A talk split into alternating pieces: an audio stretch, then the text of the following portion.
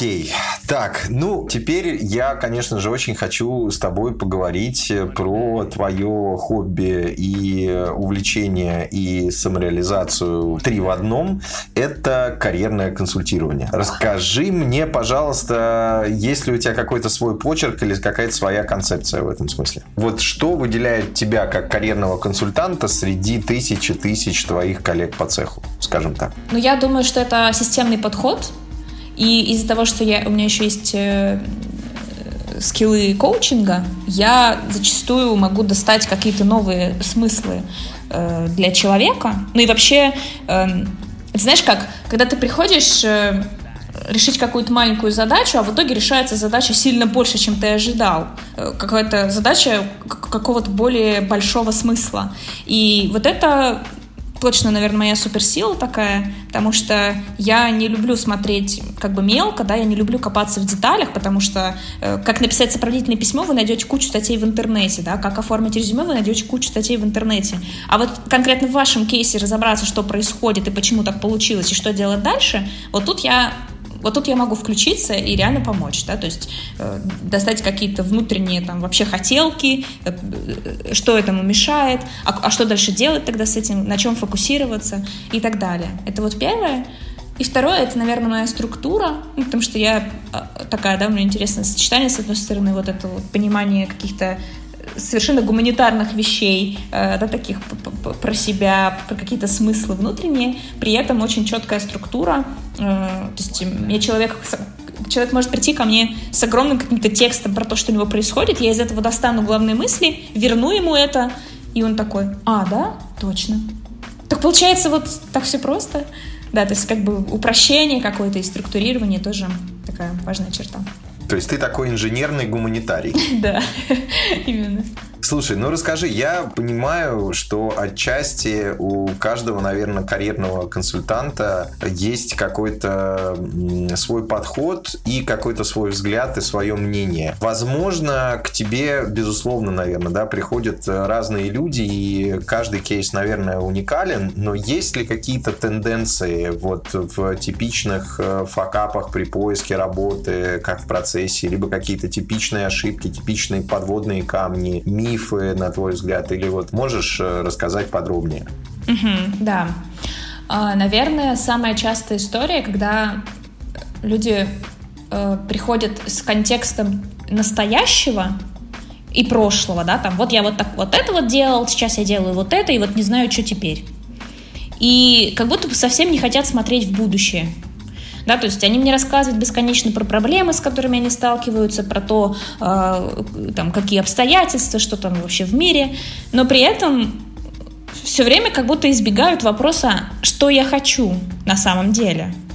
И вот э, постоянно приходится возвращать, а что ты хочешь? А ты где ты хочешь работать? С кем? Как? Когда? Сколько ты хочешь получать? Да? То есть какие-то конкретные вопросы про будущее, где ты хочешь себя видеть через N лет – люди теряются, э, потому что есть вот эта зашоренность мышления э, про, про настоящее и прошлое, при этом очень страшно смотреть в будущее. И вот тут начинается куча страхов, куча сомнений. И вот э, здесь как раз это моя системная история, и коучинговая очень помогает в этом всем не утонуть. А, да, вот, наверное, вот первый момент это то, что не хотят смотреть в будущее. Это, наверное, такая, знаешь, такая а, ну, не то чтобы ошибка, да, это скорее задача для каждого человека, который сейчас стоит э, с вопросом э, развития своей карьеры и вообще своего профессионального пути, определиться, что я хочу.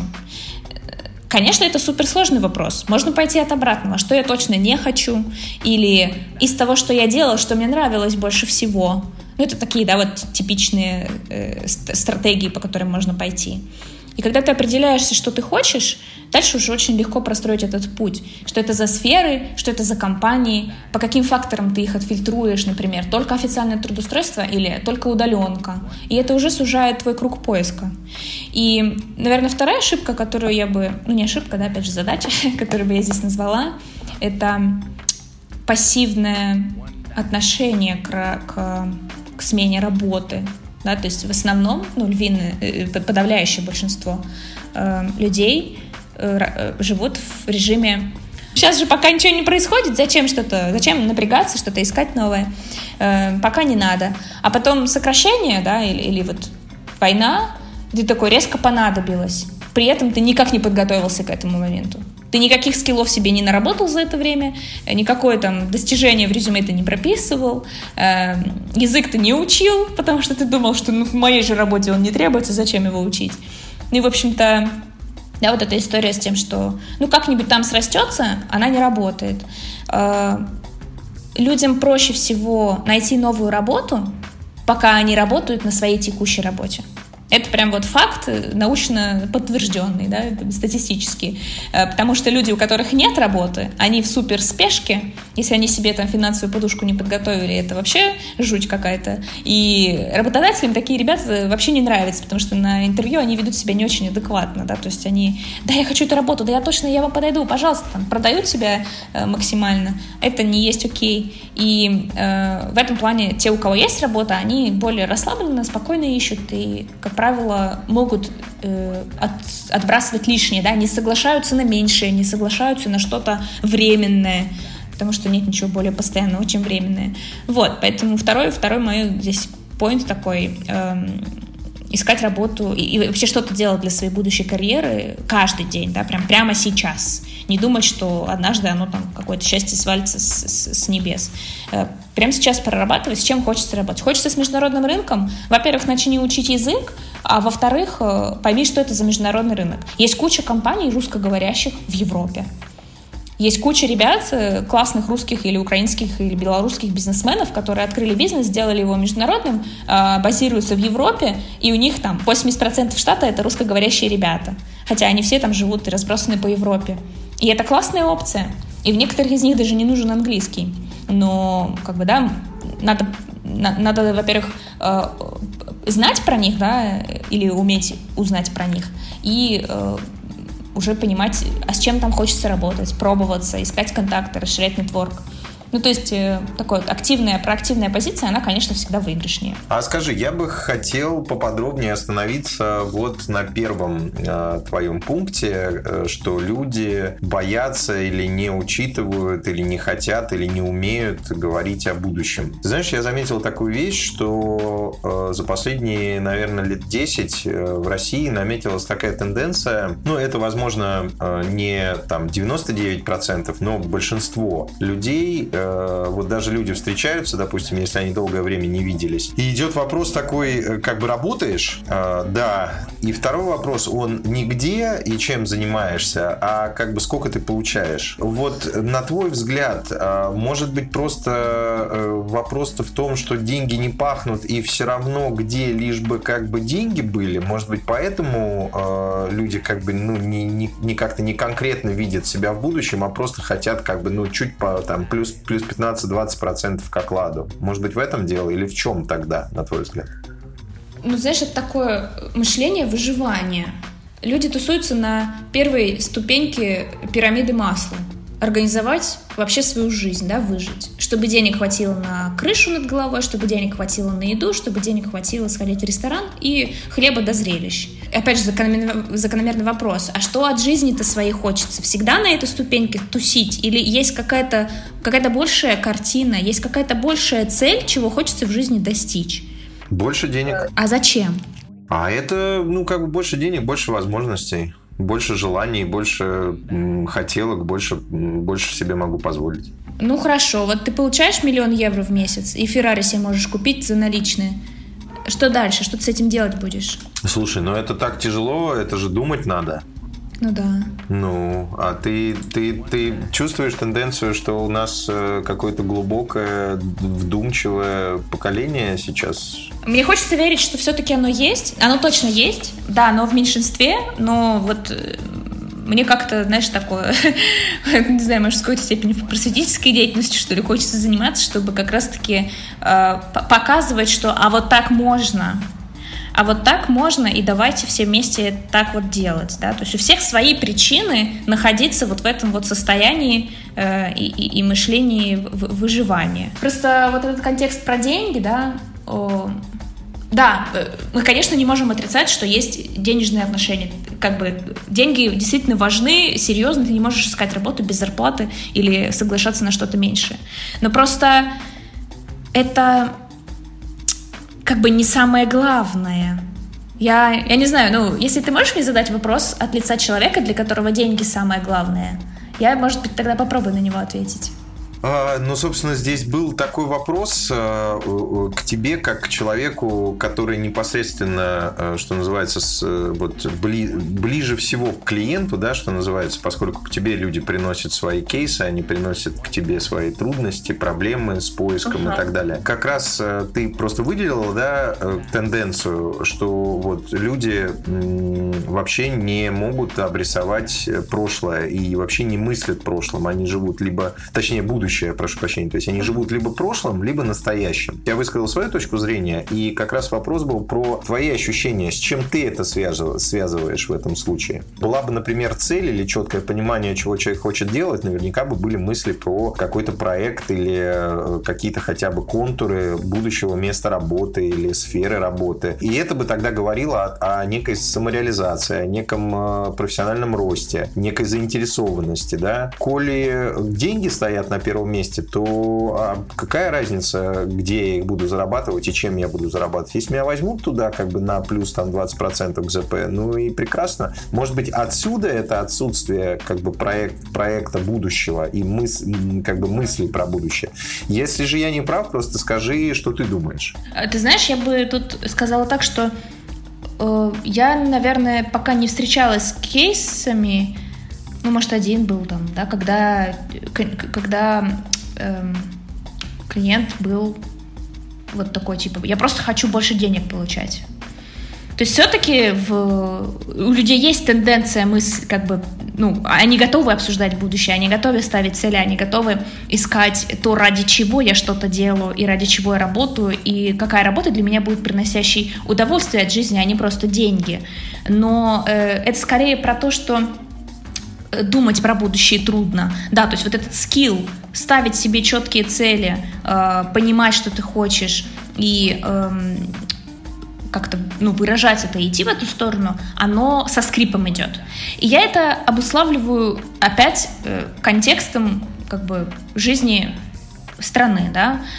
Э, вообще э, способность знать, что ты хочешь, и делать выбор – она же появилась не так давно, да, то есть там вспомнить наше детство, у тебя не было выбора, на завтрак ты хочешь яичницу, кашу или блины. Тебе вот что приготовят, то ты и ешь. Или, например, как в моем случае, пришли на рынок, вот мама выбрала вот эту блузку, значит, эту блузку я буду носить в школу, а не ту, которую я выберу, да, то есть не было возможности тренировать э, навык делать выбор, и я думаю, что у многих не было этой возможности в силу там, э, финансовых ограничений семей э, в 90-е нулевые или еще каких-то факторов.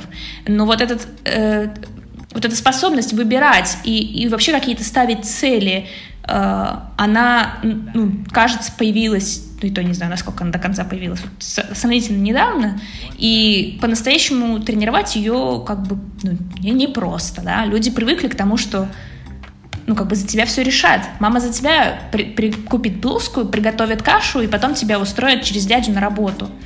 Э, на, на работе за тебя начальник решит, когда тебе повысить зарплату, а когда тебе повысить в должности. То есть нет такого, что ты можешь сам приходить и просить. Или ты можешь сам прийти и сказать, а я вот настолько ответственный, что я готов вот еще плюс два проекта на себя взять. Это же совсем такое нестандартное поведение, как, как мне кажется. Но мне хочется верить, что на самом деле уже стандарт. Бери хоть 10, э, ну, как бы вот зарплата у тебя останется той же. Да, да, да, да, да. Ну да, тут второй момент включается, что надо еще уметь за себя постоять и как бы цену проговорить. А вот забавно, смотри, вот получается, что вроде бы и э, ты сейчас частично, наверное, и все же и свое детство описала, да, но тем не менее ты-то другой человек, ты как-то тренировала в себе какие-то, прокачивала э, специальные скиллы? Э, тут мне, конечно, очень повезло с семьей, потому что, да, какое-то время мне вы, за меня выбирали блузочку, но мои родители были супер целеустремленные, которые как раз ставили перед собой образ того, что им хочется, и мы переезжали там, да, из поселка в там, городской округ, потом там в областной центр, э, и в итоге там да, вот я в Нижнем оказалась. То есть у меня был перед глазами пример, как рыть носом землю, да, и как не сдаваться, как, как в любых ситуациях брать свое. И в этом плане, конечно, этот пример очень сильно на мне отразился, и там, да, дальше уже в университете я начала тренировать этот скилл, скилл выбирать, что сегодня поесть, а потом выбирать, что купить, а потом выбирать, где работать и с кем общаться. Все-таки, значит, вот из семьи, из семьи, если нас раздеть, да, да, да. забрать у нас все, то у нас останется то, что нас заложили в семье. Это приятно. Конечно, это, это все, ну, знаешь, э, все, все мы из детства, все, все оно там. Да, ну там, видишь, а вот э, дедушка Ленин, э, пока даже нельзя сказать царствие небесное, потому что он вроде как еще и там как-то жив где-то в умах.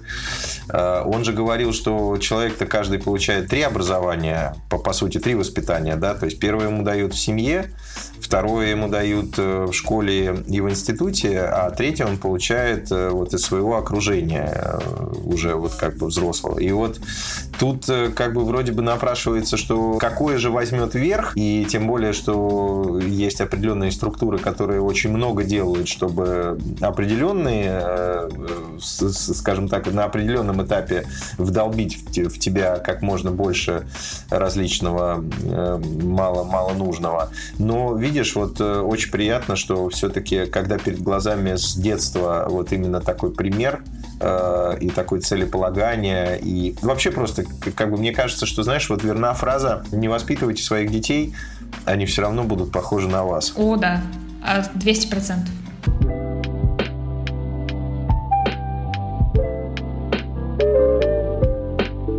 Я хочу тебя спросить про такую вещь, как интуиция. Насколько для тебя важна интуиция и используешь ли ты ее в работе вот э, при карьерном консультировании? Для меня интуиция очень важна, для меня персонально в моей жизни, потому что, ну, мне кажется, если мы делаем выборы чужие, да, там, и, и, и, и как-то там логически пытаемся выбрать для себя наилучший вариант просто по каким-то критериям или потому что кто-то сказал, мы живем чужую жизнь. А жить свою жизнь возможно только если ты сам для себя выбираешь то, что нужно тебе. И мне кажется, здесь мозг э, нас очень сильно подводит и подставляет. И по факту мы выбрать можем по-настоящему то, что нужно нам только интуицией душой, там, не знаю, все по-разному это называют. И я часто делаю упражнение такое, мое, мое упражнение на интуицию, когда, например, передо мной стоит выбор, и уже у меня было несколько ситуаций, когда передо мной стоял выбор, например, какую-то должность в рамках одной компании выбрать, да, там есть несколько вариантов, или в целом есть несколько офферов от компании, и мне надо выбрать э, этот офер. Упражнение, ну, такое, но оно непростое на самом деле, потому что там неподготовленному человеку вообще кажется полная фигня. Э, в общем, я пишу на бумажках названия этих вариантов, потом эти бумажки складываю, чтобы я не видела, что это за название. Путаю их и раскладываю по разным, например, трем стул, стульям. Э, беру блокнотик, сажусь на первый стул, э, беру эту бумажку в руки и задаю себе вопрос. Когда у меня, когда я, например, там, буду в этой должности, или когда этот вариант случится в моей жизни, как я себя буду чувствовать? И записываю, значит, все свои ощущения, которые ко мне приходят в этот момент, или мысли, да, то есть это может быть рандомно, это может мозг меня будет обманывать, но так или иначе что-то ко мне в голову внезапно придет, какая-то мысль, если ничего не придет, я напишу ничего, ровно, пустота. А, да, и вот так вот все варианты прописываю, а потом вскрываю эти бумажки и смотрю на ощущения и сопоставляю с тем вариантом, который был. А, сначала мне казалось это, ну, какая-то такая немножечко даже чушь, да, эзотерическая. Но там спустя время спустя время, возвращаясь там, к своим записям в дневнике, я вижу, что э, моя интуиция меня не подвела. То есть то, как я думала, это будет происходить, оно так и происходит. Да? То есть если, например, один из вариантов мне казалось, ой, какое-то слишком сильное перенапряжение, какая-то, э, ну прям как будто бы э, сил сильно слишком много уходит, больше, чем я получаю от этого варианта, то потом, спустя время, я вижу, например, скажем, коллегу, которая в итоге вот эту должность выбрала, и я вижу, как она, ну, да, вот все эти перипетии проходит. Э, вот такое у меня есть упражнение. Очень круто. А как ты к этому пришла? Ой, это Нет, это я, это я на терапии была, и э, в терапии есть такая штука расстановки. Это одно из направлений, одно из упражнений, э, и, и с моим терапевтом мы тоже его проделывали. И, ну, по факту это такие очень примитивные расстановки в, на бумажке, да, условно. Э, если в классическом подходе там ты на заместителей какую-то роль предлагаешь, и они там что-то интуитивно считывают с поля, то здесь просто ты на бумажке как бы пишешь, и я так ну, типа, интерпретировала, интерпретировала это упражнение э, на бумагу. Вот. Но это такие прям базы-базы э, для какой-нибудь терапии. Не, слушай, это очень круто, очень круто. Я слышал об этом, э, я слышал о вот этих ментальных приемах, когда ты стараешься ментально погрузиться либо в ситуацию, либо представить себя где-то и считываешь как бы сигналы тела своего, читаешь, как оно. Да, да, вот, вот это, ну, по факту это то же самое, просто я, видишь, еще это делаю вслепую, чтобы, чтобы еще и как бы, да, тут интуитивного побольше было примешано, потому что если я знаю какой-то вариант, у меня мозг начинает меня обманывать, добавлять добавлять каких, какого-нибудь контекста, каких-нибудь людей, что там, короче, начинает мне какие-нибудь продавать там преимущества этого варианта, что мне не очень надо. Если в среднем по больнице все-таки к тебе обращаются много людей, ты видишь много людей, с учетом последних событий, я думаю, что вообще X2, если не X3, обращений и различных кейсов, считываешь ли ты какую-то генеральную идею обращения к тебе людей? То есть какую главную боль к тебе приносят э, люди? То есть они хотят больше денег, они хотят жить в другом месте, они хотят просто комфортной работы. Вот можешь ли ты выделить какие-то стримы основные? А, а в общем-то, стрим один, э, и называется он «Что мне делать дальше?». Люди приходят за э, подсказкой, что им делать дальше. Всем, всем интересно какую-то, да, вот инструкцию получить. Так что ж мне делать-то, чтобы я стал там таким сяким богатым, интересным и так далее. Ну, то есть мы начинаем с этого, по крайней мере. что мне делать? Вот у меня такая ситуация, а что мне делать? Подскажи, чтобы ты, чтобы ты мне как профессионал посмотрела со стороны и сказала мне, что мне делать. А то я сама-то не знаю, блин. Да, да, да, да, да. А как бы мне не надо, если я просто скажу человеку, что делать по шагам, как я это вижу со стороны, может он это и не сделает, ну или, по крайней мере, да, он пойдет как бы по чужому моему сценарию. Мне важно, чтобы он сам для себя свой сценарий продумал, чтобы он сам понял для себя что-то, чтобы он сам понял, что он хочет, какие, какой будет для него наилучший вариант, а не сверхусилий вариант э, действия дальнейшего. Потому что там, для меня, например, в некоторых кейсах самый наилучший вариант продвижения себя – блог завести, а, для, а кто-то, например, супер непубличный человек, и для него блог будет полным страданием.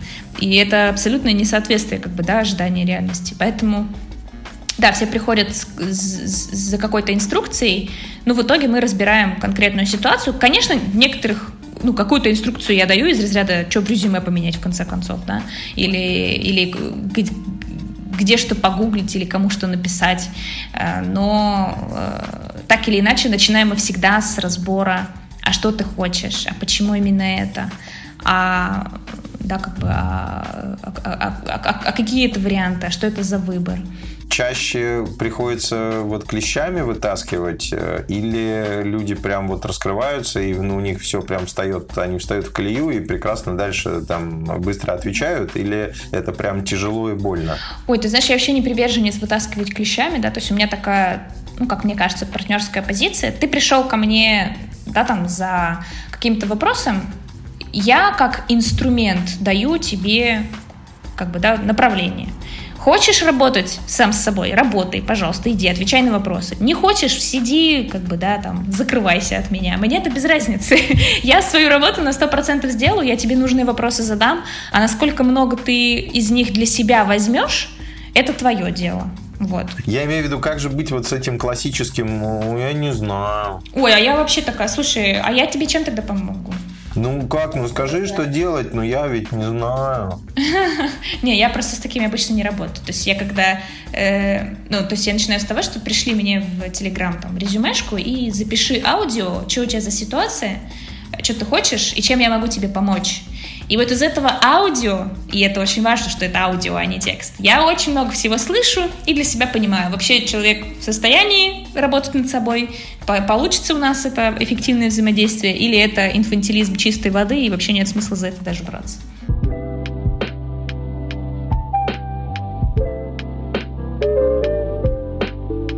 Часто ли ты отказываешь э, и по каким критериям? За что ты не берешься? Угу. Я бы сказала, что я довольно часто отказываю ну, так скажем, я, у меня сейчас моя такая зона роста, это работать над э, уважением своего собственного времени профессионального, да, там, и как бы не браться за то, что, правда, не, не приносит ничего, и, и даже стоимость э, этого часа не покрывает эти моральные затраты. Э, отказываю по причинам ну да, вот как инфи... я уже назвала инфантилизм, да, то есть такой какой-то запрос из разряда, ну, то есть человек вообще не понимает, где он, чего он пришел, чтобы ему там что-то объяснили, но нет никакой конкретики, нет даже какого-то намека на то, что он может структурировать себя и свои мысли, а ну, с моим структурным подходом это точно никак не смычится. Ну, по каким критериям ты понимаешь, что нет, это фиаско, это не мой клиент? Ну вот да, когда я слушаю вот это аудио исключительно. Ну, бывают, бывают истории, когда, например, у меня был один кейс, девочка прислала мне в Телеграм э, свое резюме, то есть файл как бы с резюме, но внутри файла было написано два абзаца из разряда в пятерочке работала кассиром вот с этого месяца по этот, и, и, и, и вот это была подработка. Все. Ну, то есть ни контактов, ни, ни какого-то описания типа навыков, ни чего я хочу, ни достижений, ни хобби. Просто ноль. Просто два вот этих вот абзаца. И я такая, слушай, ну если ты даже резюме свое оформить не можешь, я-то тут тебе точно не помогу. Ну, в смысле, даже, даже в стандартном шаблоне HeadHunter, понимаешь? Полтора года прошло на Кипре. Э, я, конечно, понимаю, что, наверное, как-то рановато об этом спрашивать, но ты чувствуешь, что вот ты как-то дома. А вот вообще где сейчас у тебя дом для тебя по ощущениям? Э, ты знаешь, про Кипр сразу тут отвечу, что такая есть такое мнение, что люди, которые живут на Кипре, ну, обычно достаточно года, чтобы, чтобы люди разделились на два лагеря. Те, кто однозначно влюбились в Кипр и хотят здесь жить всю жизнь, и те, кто однозначно в него не влюбились и точно с него планируют уехать, а не планируют влюбляться. Вот мы оказались во второй категории. Ну, наверное, это в большей степени обусловлено тем, что мой молодой человек сам э, из Краснодара, и он все, лет, все, все, все детство прожил в жаре, и он ее не особо переносит, и ему этот климат крайне неприятен, э, поэтому как бы вряд ли тут, это, эта любовь получится. А я, потому что... Да-да-да, да. Ну вот, а я как бы, да, из-за того, что без работы здесь мне делать нечего, ну, а как бы в какой-то момент своей жизни я окажусь без работы так или иначе, и тогда начнется э, прям такое несоответствие ожиданий от, от места жительства. Вот. Про от, состояние дома, да, э, для меня дом там, где я есть, там, где там, моя постель, зубная щетка и любимый человек рядом — Поэтому мне совершенно ок здесь. Ну, то есть я воспринимаю это точно как дом, но при этом я осознаю контекст того, что мы такие кочевники. То есть это временный дом, да, то есть это не дом на всю жизнь, это не дом, в который я хочу вкладывать, покупать самые лучшие там полотенчики, делать самый лучший ремонт и, и на всю жизнь и все такое. Э, ну, полотенчики, конечно, все равно самые лучшие покупаю, но, знаешь, какие-то большие глобальные вещи, э, ты понимаешь, что рано или поздно ты уедешь, и поэтому нет смысла инвестировать столько сейчас сюда. Вот. Э, но при этом ну, как бы отключаясь от этого контекста, просто вечер, да, там какие-то просто выходные, абсолютно комфортно, прям дом-дом, да, все good. А, конечно, есть ощущение, что мы разорваны как бы с семьей, а, но у меня нету такого, знаешь, какого-то слишком романтизированного представления о том, что без них я никак, и без них я никто, поэтому вполне, вполне, ну, опять же, да, возвращаясь к этому тезису, в текущих обстоятельствах все вообще супер.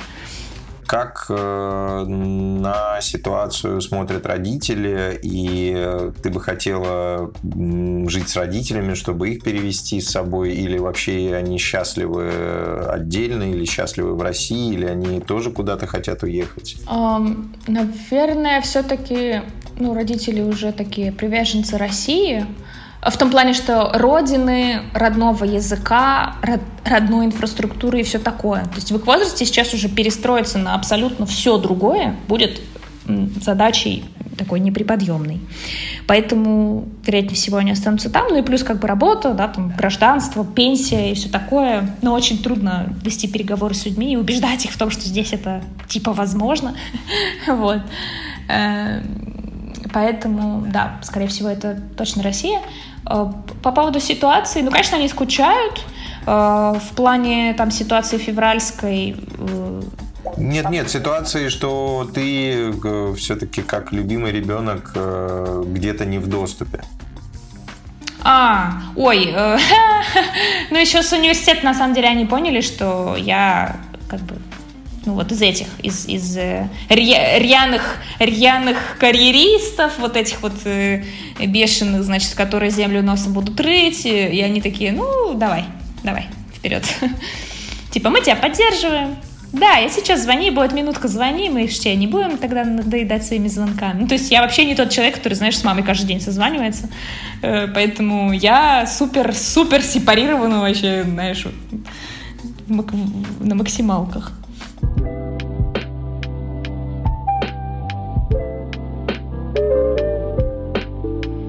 Задам тебе вопрос э, такой, наверное, из происконно русское понятие, свойственное исключительно русской душе. Э, свойственна ли тебе ностальгия? Ностальгируешь ли ты? Знаешь, э, все ностальгические моменты у меня связаны с людьми, конечно же, да. То есть нет такого, что я вспоминаю момент, как я гуляла по набережной, и думаю, какой чудесный город, душа моя. Ну ладно, по Нижнему Новгороду, может быть, есть такие моменты, потому что там, опять же, потому что там я провела очень много своих эмоциональных важных э, моментов э, молодости такой вот, да, вот, которой юности студенческой. Не более того, да, то есть просто как, э, как локация с домами, мостами, река, реками и травой, никак меня это не трогает. Вот, поэтому периодически, да, я ностальгирую, но я, опять же, больше, больше такой человек, который про настоящее и будущее. То есть я не особо там любительница, да, покопаться в прошлом, что-то повспоминать, посидеть. Поэтому, наверное, в меньшей степени, да, вот я ностальгирую. Но периодически бывает, да, что-то вспоминается, и я с такой, с такой светлой теплотой внутри там, проворачиваю какой-нибудь момент. И, как правило, после этого кому-нибудь пишу еще в Телеграме, типа, привет, тут вспомнила, как ты вообще, где ты? Вот в таком режиме. Пишешь трезвая? Конечно. Есть ли все же что-то, что тебе безумно не хватает э, на Кипре или вообще где-либо? Вот скучаешь ли ты почему-либо? Обнять сестру, маму, папу, наверное. Это главное. Э, ну да, семьи очень не хватает. Ну как, то есть я понимаю, что, например, если я сейчас приеду в Россию, я с ними наобнимаюсь за неделю, и как бы все, ну, мне больше не надо. Мне этого достаточно. Вот. Э. Но сам факт, да, обняться, он иногда такой, ну, особенно в какие-то там э, сентиментальные или грустные моменты, э, конечно, его не хватает. Но да, ну да, там близкие друзья, конечно, тоже с ними хочется периодически увидеться. Но как-то мы умудрились мне кажется, настроить вот этот digital, э, digital дружбу и уже на протяжении, на самом деле, многих лет, получается, да, я и в Питере же год еще до этого жила, поэтому с кем-то мы уже три года дружим онлайн, ну, до этого, конечно, очно э, довольно много общаясь. Вот только, только, только, по, только этого не хватает. Сейчас, э, если оглянуться назад, то есть ли что-то, о чем ты сожалеешь? Вообще нет. Даже, даже, конечно, есть моменты, которые, господи, ну, вряд ли бы я сейчас повторила.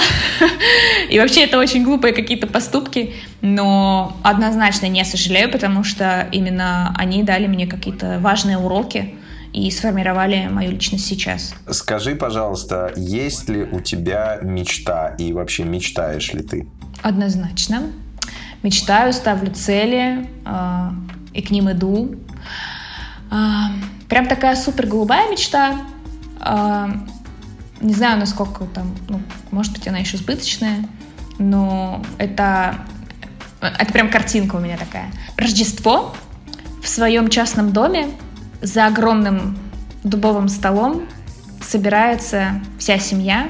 Это мы с мужем, наши дети, наши родители, наши сестры, братья, их дети. Ну, то есть, типа, знаешь, человек 25. Вот такая огромная семья за рождественским столом, которая делится своими там какими-то новостями, шутками. Вот, вот эта атмосфера э, семейственности за столом, про которую я говорила, в которой шарят киприоты. вот, э, наверное, вот это прям такая картинка э, очень теплая, которая для меня э, в этот момент я как будто бы считаю, что я ну, счастлива абсолютно, и как будто бы знаешь, в, в конце жизни перед Богом, когда он меня спросит, ну что там ты вообще в жизни поделала хорошего, и я ему скажу, ну вот смотри, какой момент был. Ну вообще же, апогей. И все это на вашем тихом, уютном, маленьком острове. Нет. Не, вообще, конечно, да, может быть такое, но просто на острове Рождество невозможно, здесь нет снега. Скажи, пожалуйста, если не Кипр, то вот в перспективе ближайших нескольких лет э, что, где тебе видится рай э, в шалаше на земле вот с твоим молодым человеком и в плане карьеры, и в плане климата, и вообще вот где, куда душа лежит? Um я убеждена, что идеального места на Земле не существует. Поэтому как бы любая точка, которую бы я ни назвала, в себе содержит еще кучу минусов. Да, и вот ты когда перечислял, там, климат и все такое, э, скажем так, Северная Европа, в которую мы целимся, да, она всегда под собой будет содержать этот минус э, климатический, потому что там нет солнца 365 дней в году. И но при этом там есть куча других плюсов социальных, культурных, э, политических э, и прочих, архитектурных, не знаю. Вот, поэтому, да, назову так пространно довольно-таки север, Северная Европа. Кон конкретику сохраню в секрете. Ах ты ж, интрига, значит, да? Ах. Но я не хочу сглазить.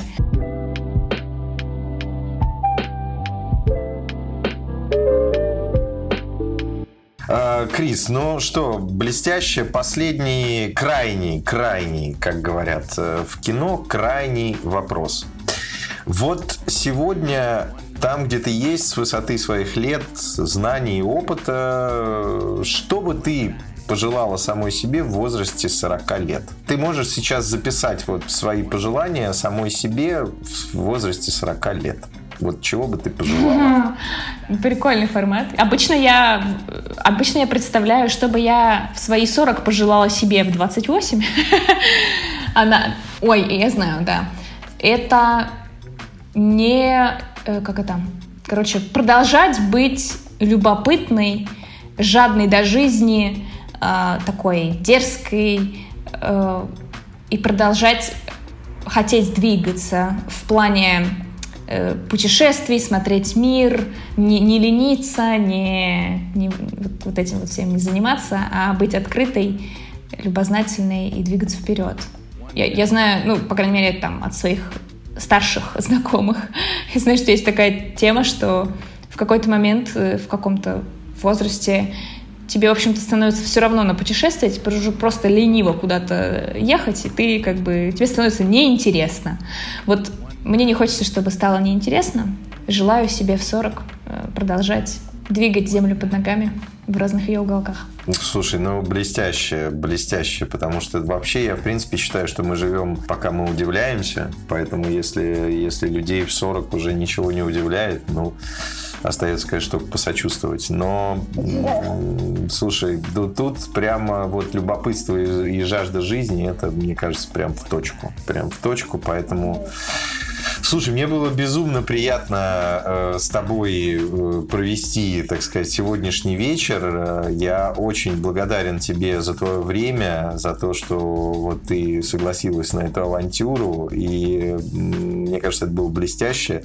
Я хочу тебе пожелать только одного, чтобы тебе всегда благоволила Вселенная и улыбалась. Э, вот твое как-то счастье, какой-то твой ангел-хранитель.